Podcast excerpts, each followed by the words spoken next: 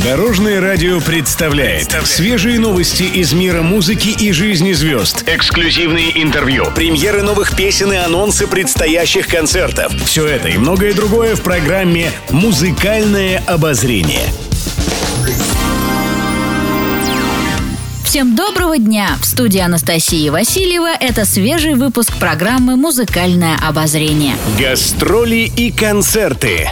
Родион Газманов в минувшие выходные дал большой сольный концерт в Москве с обновленным составом музыкантов и чтением собственных стихов. Кроме того, он представил поклонникам совсем новые песни. В программе также выступили звездные друзья и коллеги Родиона, которые исполнили его композиции. В одном из недавних интервью прессе певец отметил, что после детского успеха с песней «Люси» он не думал связать свою жизнь с эстрадой. Просто в тот момент у его звездного отца Олега Газманова пропал голос, и он сделал ставку на сына. Но в юности Родион вовсю увлекся бизнесом и предпринимательством и даже не думал о сцене. При этом он отметил, что отец сейчас часто помогает ему и дает советы по поводу музыки и стихов. Напомним, свой недавно вышедший альбом 40-летний Родион Газманов назвал «Что такое любовь?», оставаясь при этом заядлым холостяком.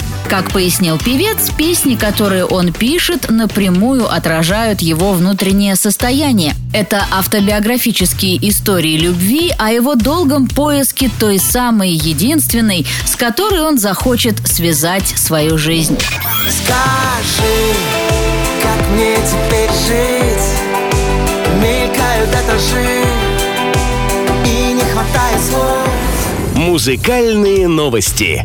Бритни Спирс стала свободной. Суд Лос-Анджелеса наконец принял решение отстранить отца 39-летней певицы Джейми Спирса от опеки над ней, которая длилась более 10 лет. Американской поп-звезде удалось доказать, что она психически здорова и может самостоятельно принимать решения, и, что немаловажно, распоряжаться своим состоянием в 60 миллионов долларов. После всех разбирательств Бритни Спирс поделилась с поклонниками своей долгожданной радостью и заявила, что планирует вновь заниматься музыкой. Певица намерена вернуться в студию и записывать новые песни. С вами была Анастасия Васильева. Всем удачи на дорогах.